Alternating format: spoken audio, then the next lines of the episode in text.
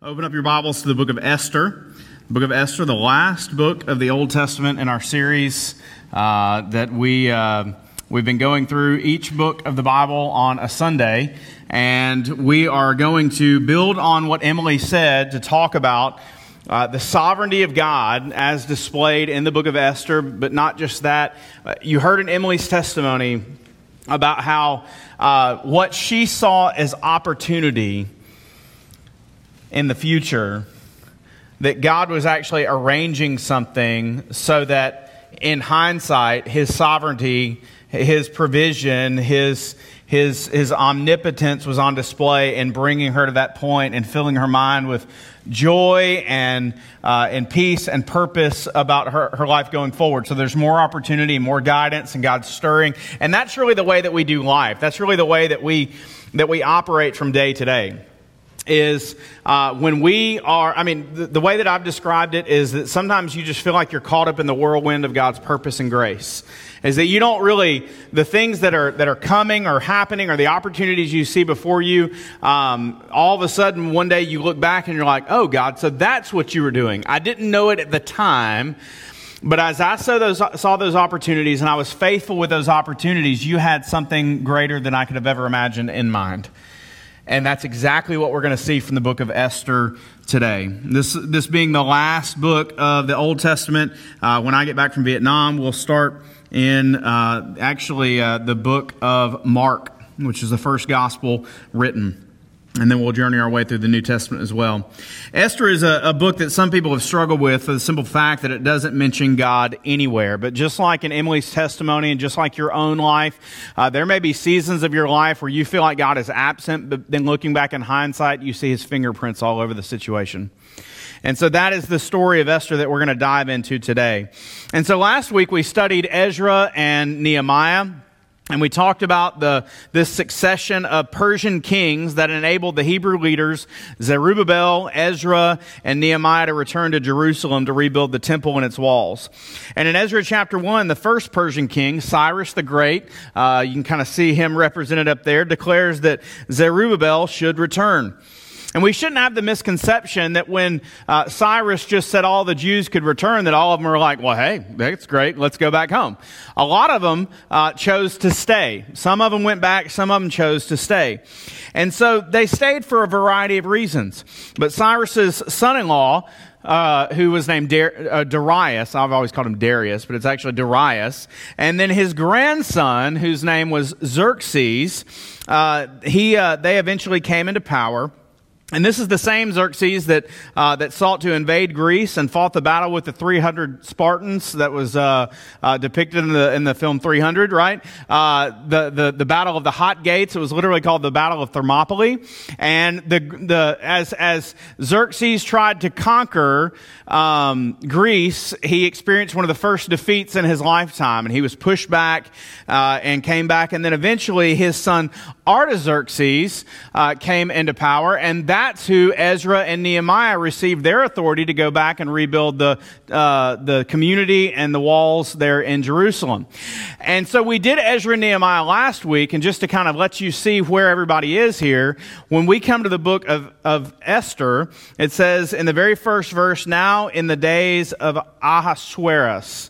I, have had so, I've heard like 15 different pronunciations of that name uh, this week, but you need to know that that's the Hebrew name for Xerxes. So when you read the book of Esther, you need to realize that this is one of the most powerful rulers.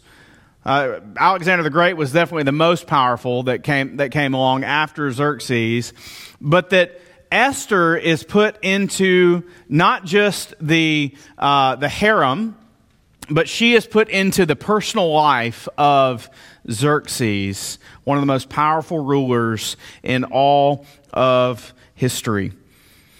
And so you have a little bit of an understanding about uh, who this person is, but now let's just begin to go through these chapters. And what you're going to see is, as we go through these chapters, the notes that are going to be on the screen, you can kind of keep, keep your eyes on your Bible, but the notes that are going to be on the screen are all of these ironic contours of the story, these coincidences, right? that just randomly come about, and then we see in the end that they're not coincidences at all, that God has been moving and working, and, and like Emily said, working all things together for, for His glory and for the good of His people.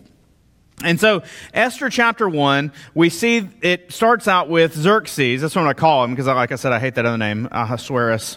Uh, as, uh, as, as you get into chapter 1, Xerxes is holding this six month meeting. And commentators think that it is a war summit where he is planning the invasion of Greece. So he's, he's, he's preparing to go, and he ends that six month summit with a party, a seven day party where if you actually look in, uh, uh, in, uh, uh, in verse 8, it says, And drinking was according to this edict. There is no compulsion, right? And so it's basically a frat party slash rave, just something for all the guys to drink and get drunk. And if you hear anything from me today that you need to know that in places like that, bad things happen. And so basically, you know the story. He calls Queen Vashti, Vashti his wife, to come and he says, come with your crown on. And the implication is come with only your crown on. And uh, she didn't like that too much. Uh, some people think that she was uh, pregnant. Uh, some people just think that she just didn't uh, want to go and indulge her husband who was in this drunken fit. And so, one way or another, all of uh, the uh, the kings, all of the all of the king's counselors and officials, basically what they said was, "Hey, you can't you can't allow that." Because if you do, these women are going to think that they can just think for themselves, right? And that, that's literally what they say in, in Esther chapter 1. These, these women are going to rise up. They're going to start telling us what to do. And, and you can't allow that. So you've got to, you've got to stop that Xerxes. And so that's exactly what he does. He puts Queen Vashti, Vashti away and, uh, uh, and uh, and actually divorces her and deposes her as queen. And then between chapter one and chapter two, there is about four to five years that pass by. And you don't get that from the text, but we know from history that Xerxes, after planning that uh, invasion of Greece, then went and invaded Greece. So he was kind of mad about the whole Vashti situation and, and decides to go invade a country, but it doesn't really work out that way. And so when he comes back, he's sulking. He's feeling bad. And so what his officials and counselors tell him to do? Hey, throw a nationwide beauty pageant and find you a new wife. That's it. That's what he does. That's what chapter two is all about. So you are introduced in chapter 2 to this woman named Esther. And for the next, uh, in this, for basically the rest of the book, Esther is the main character with her cousin Mordecai. Look at verse 5 in chapter 2. It says, Now there was a Jew in Susa, the citadel, that's the capital city of uh, Persia, whose name was Mordecai, the son of Jair, son of Shimei, son of Kish, a Benjaminite. That's important for later on. They had been carried away, and basically, uh, they'd been their their their parents had been carried away, and then they had been born there in exile, and um, and Esther's parents had died. Now her her Hebrew name was Hadassah, but her Persian name was Esther. And uh, Mordecai was about 15 years older than Esther, and so he kind of took her in, it says at the end of verse 7, as, as his own daughter. And so they anticipate that there were about 25 million women in Persia at this time. And the rest of chapter 2 kind of chronicles how it all whittled down. These 25 million whittled down to about 400. And those 400 entered this year long contest where they went into the harem of the king, and each one would be brought before the king. And as they would be brought before the king, the king would just decide whether or not he liked them. And when, when he got to Esther, he said, There's the one. Coincidence, maybe. I think not. And King Xerxes, one of the most powerful men in all of history, becomes smitten with this Hebrew woman, but she doesn't tell him that she is a Hebrew. And around this time, at the end of chapter 2, we, we hear about Mordecai who hears two of the of Xerxes' eunuchs, who would have been people who were very close to him. They, Mordecai overhears them plotting to kill the king. And so Mordecai goes to Esther with the plot. Esther goes to Xerxes with the plot, and they squash it and take care of those would be assassins. And uh, they write it down in basically these daily journals that they kept. The Persians recorded everything, and that's how we know so much about them. We can date them very accurately because they kept all of these records. And so basically, when when Mordecai helps uh, save the king, it's written down. But the text is very, uh, it, it, does not say that, that Mordecai re- was rewarded, and it does that on purpose. And then you're introduced to the last character in this whole story in chapter 3. His name was Haman. His name was Haman. The king appoints Haman essentially as his prime minister. Now, I told you to remember that, um, that Mordecai was a Benjaminite, right? Well, it says very clearly in chapter 3, in verse 1, that Haman was an Agagite or an Agagite, right? Basically, descendants of King Agag. Now, the first king of Israel, his name was Saul, right? Saul was from the tribe of Benjamin. And when God told Saul to destroy the Amalekites, whose king was Agag, Saul went, and that's where he didn't fulfill the command of God fully. And Samuel came, came along and having uh, zeal for the Lord, uh, let's just say that, that Samuel uh, completed the task that Saul had failed to accomplish, and he killed King Agag. And so you've got Haman, who knows his history. He's an Agagite. And then you've got Mordecai, whose descendant was Saul, Basically, your great, great, great, great, great, great, great, great grandfather killed my great, great, great, great, great, great grandfather. And they know their history. And so Haman hates Mordecai. And Mordecai hates Haman. And chapter 3 tells us about the situation that when Haman was exalted as prime minister over all of Persia, that he would actually force the people to bow down to him. And Mordecai, when Haman passed by him, Mordecai said, I'm not bowing down to you.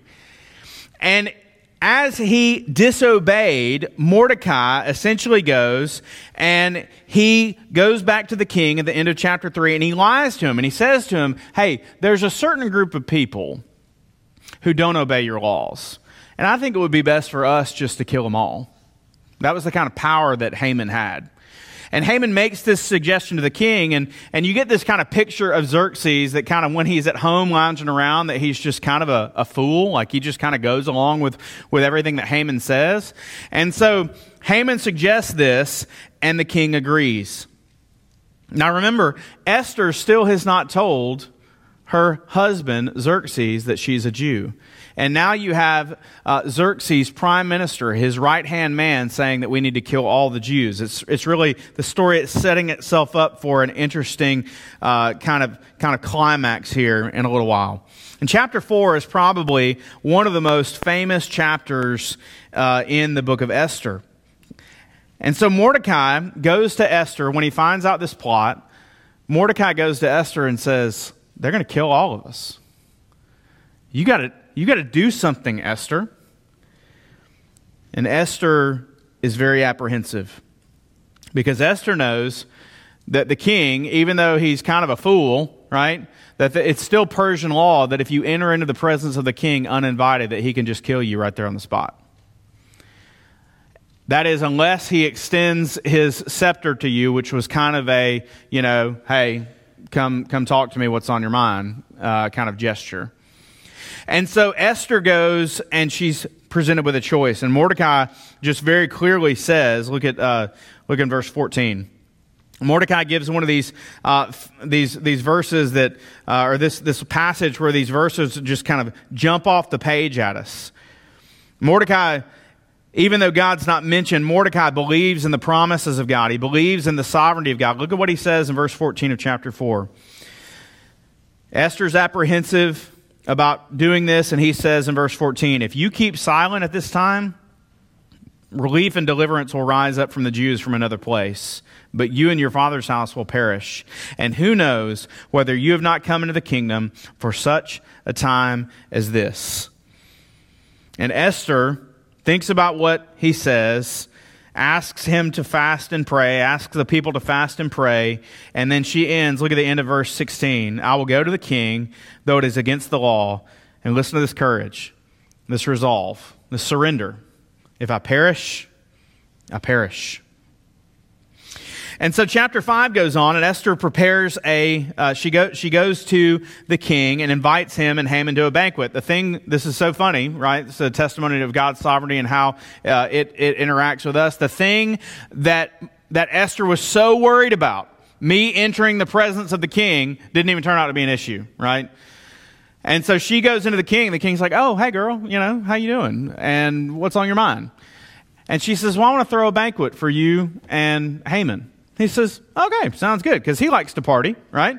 And so he she prepares this banquet, and uh, and and this banquet happens in chapter five, and Esther gets in front of the king at the banquet, going to say, "Hey, people, somebody's trying to kill me and all my people." and she freezes. Have you ever had that happen? And the king says, Well, what do you want us here for? And Esther says, Well, I brought you here to invite you back to another banquet tomorrow night. And internally, like the text doesn't give, this, give us this, but internally she's like, Why did you say that? Just tell him what you, God. You know, I mean, she's just having this internal conflict because she invited him there to say, hey, people, this, you know, Haman's trying to kill all of us, but she freezes. But even her freezing was a part of God's plan. Because that night, that night, Haman once again passes Mordecai. And guess what happens? Mordecai still stubbornly refuses to bow down. Haman is he's think about where Haman is. Haman's coming off of one of the greatest nights of his life. I was invited to a banquet, just me, the king, and the queen. I, like his pride, his head could barely fit through the doorframe. I mean, he is, he is, he's feeling like he is on top of the world. And now he comes across this Mordecai who won't bow down to him. Oh, we can't have that. And so Haman gets home that night, enraged. He says, Have a, gallows, uh, a gallows be built 75 feet tall. Now, we, we see hang him on the gallows. We think like a hangman's noose with a rope. This is actually more like a, a big pillar with a spike on the end, and they would just kind of impale you on it, right? And 75 feet tall. That was his plan for Mordecai. He wanted everybody to see how, how, how powerful he was and how, hate, how much he hated Mordecai. And so Esther's beating herself up for freezing and not asking the king for what she really wanted.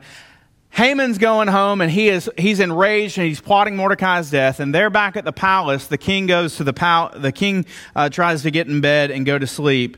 But in chapter six, we find out in verse one on that night the king could not sleep. Coincidence? I think not.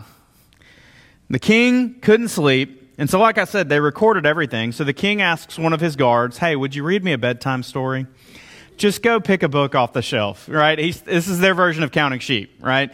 And so the guard goes and, as far as we know, randomly, quote unquote, picks a book off the shelf and goes and randomly sits down beside the king and opens to the page and begins to read to him about this episode, verse 2 they found it was written how Mordecai had told about these two eunuchs who were going to lay hands on uh, the king. We saw last week from uh, Ezra or Nehemiah that, that laying hands on does not have the kind of connotation it did when we were asking people to pray for us down here. It was, the bad kind of laying on of hands.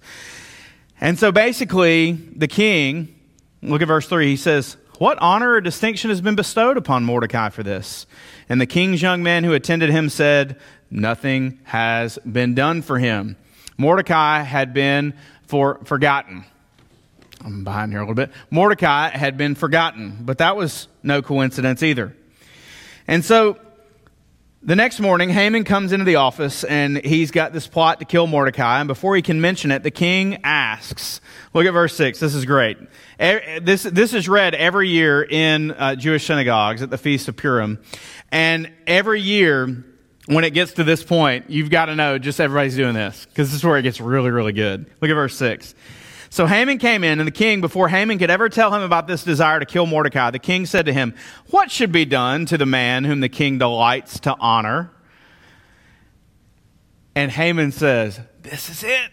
This is, oh, I've been waiting for this. Every night I go to sleep, and I've been thinking about what can the king do to make me feel even more awesome? And he says, Hey, you need to get your personal horse and you need to put that guy on it. And you need to give him this awesome robe, bling everywhere, and you need to have one of your officials going before him and shouting, This is the man who the king delights in. And Haman's just thinking, This is it. This is it. I've won the lottery. This is it.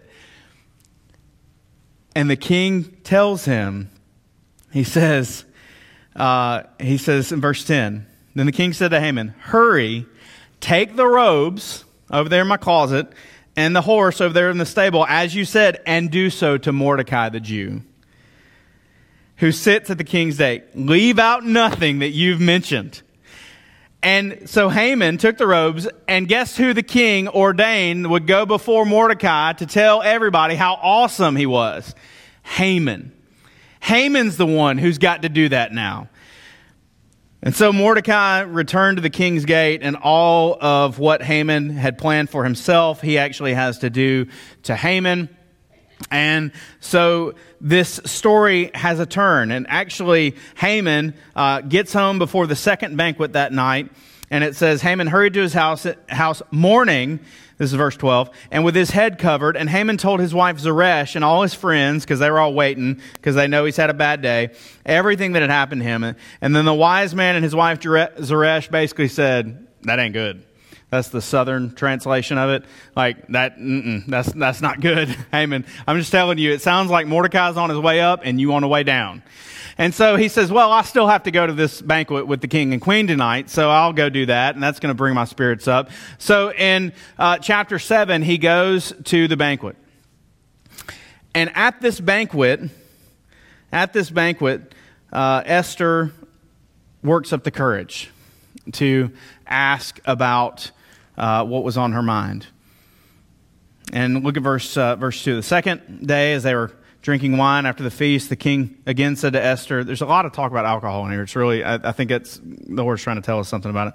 Um, said, What is your wish, Queen Esther? It shall be granted to you. And what is your request? Even to half of my kingdom it shall be fulfilled. And then Queen Esther answered, If I have found favor in your sight, O king, and if it please the king, let my life be granted for me for my wish, and my people for my request. For we have been sold, I and my people, to be destroyed, to be killed, and to be annihilated. And if we had been sold merely as slaves, men and women, I would have been silent, but our, for our affliction is not to be con- compared with the loss to the king. And then the king says to Esther, Who is he? And where is he that has dared do this? And this is where you just like get the irony of Esther sitting across from the king with Haman at his right hand, and he says, Who's the guy that's trying to kill you? And Esther just kind of goes, eh, just with her eyes. She kind of just looks at Haman. And the king realizes, oh my goodness, this is, this is the people that Haman wants dead.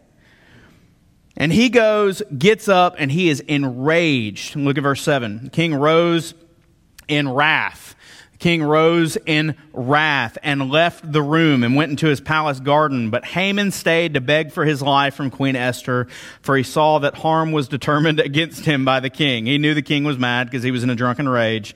And the king returned from the palace garden to the place where they were drinking wine. And Haman was falling on the couch where Esther was. Think of it, he's just pleading. He's just trying, he's grabbing a hold of the bottom of her robe and her feet and saying, please, please, please.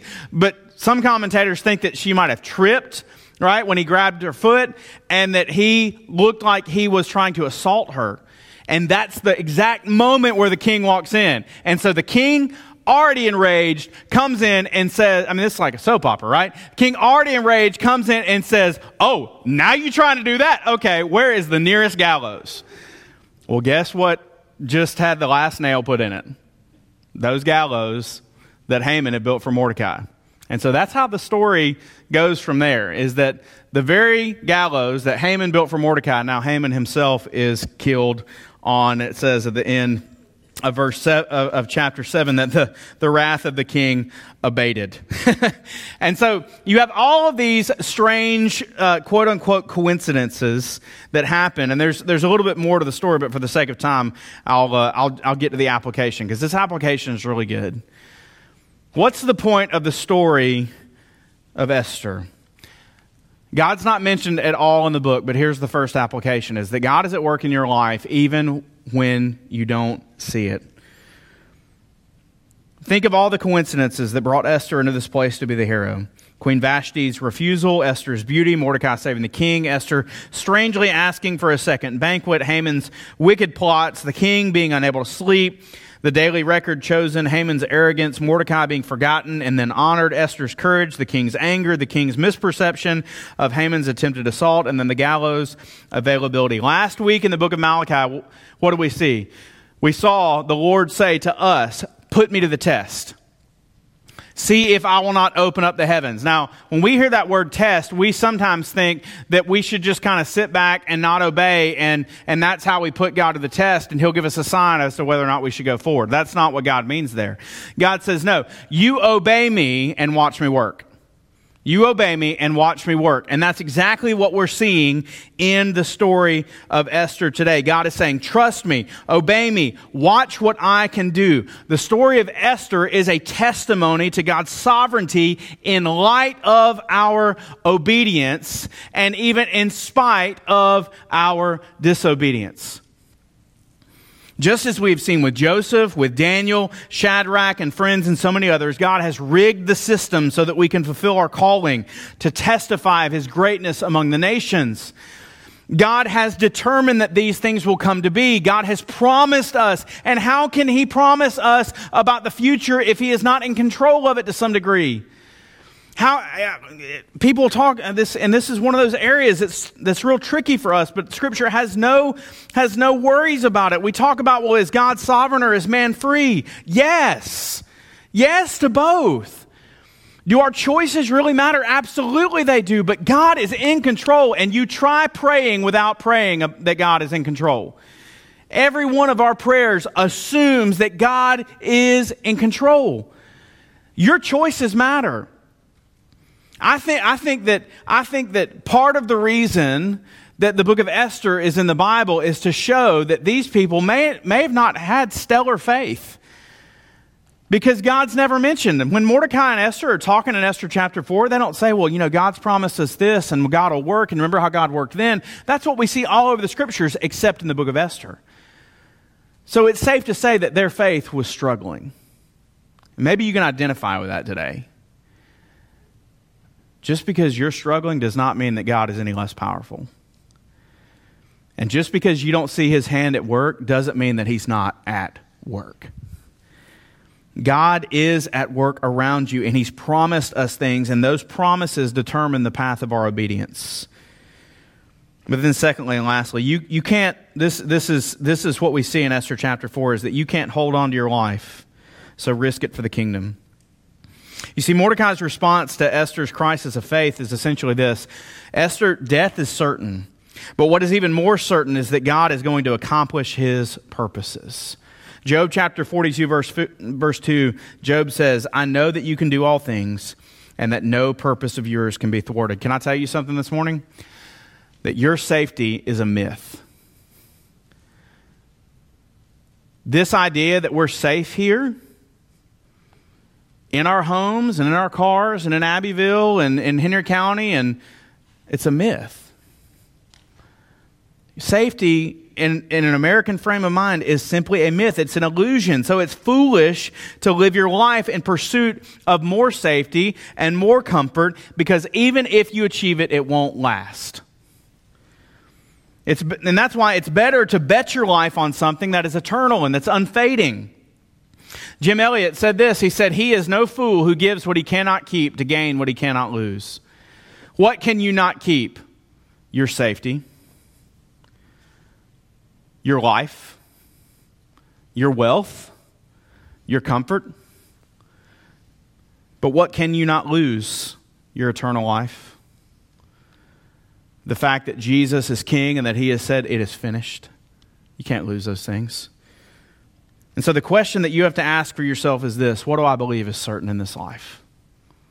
Really, ask yourself that question. What are you operating on a daily basis believing is a certainty in your life? Your tomorrow, your health, your job, your finances, your friendships? Friends, the question is not, Am I going to lose these earthly things? That is certain. The question is Are you going to have a stake in what's eternal through your earthly faithfulness? And that's where the question of God's sovereignty just settles for us. You're not called to know tomorrow. You're supposed to trust in the one who does. What are you called to do? You're called to be certain that faithfulness is your task for the moment. And that trusting Him with the future, trusting Him to be who He is, has never failed anybody. And so, what are you certain of this morning? Why not leverage all that you have for the things that are going to last forever? That's the way that the Lord wants us to end this, this journey through the Old Testament. It's just to say, guys, you've seen it over and over and over again. Is there anyone who keeps their promises like me? Is there anyone worth pouring your life into except for me? That's the question that each one of you have to answer today. And the way that you need to answer it is what am I certain of? What am I living my life for?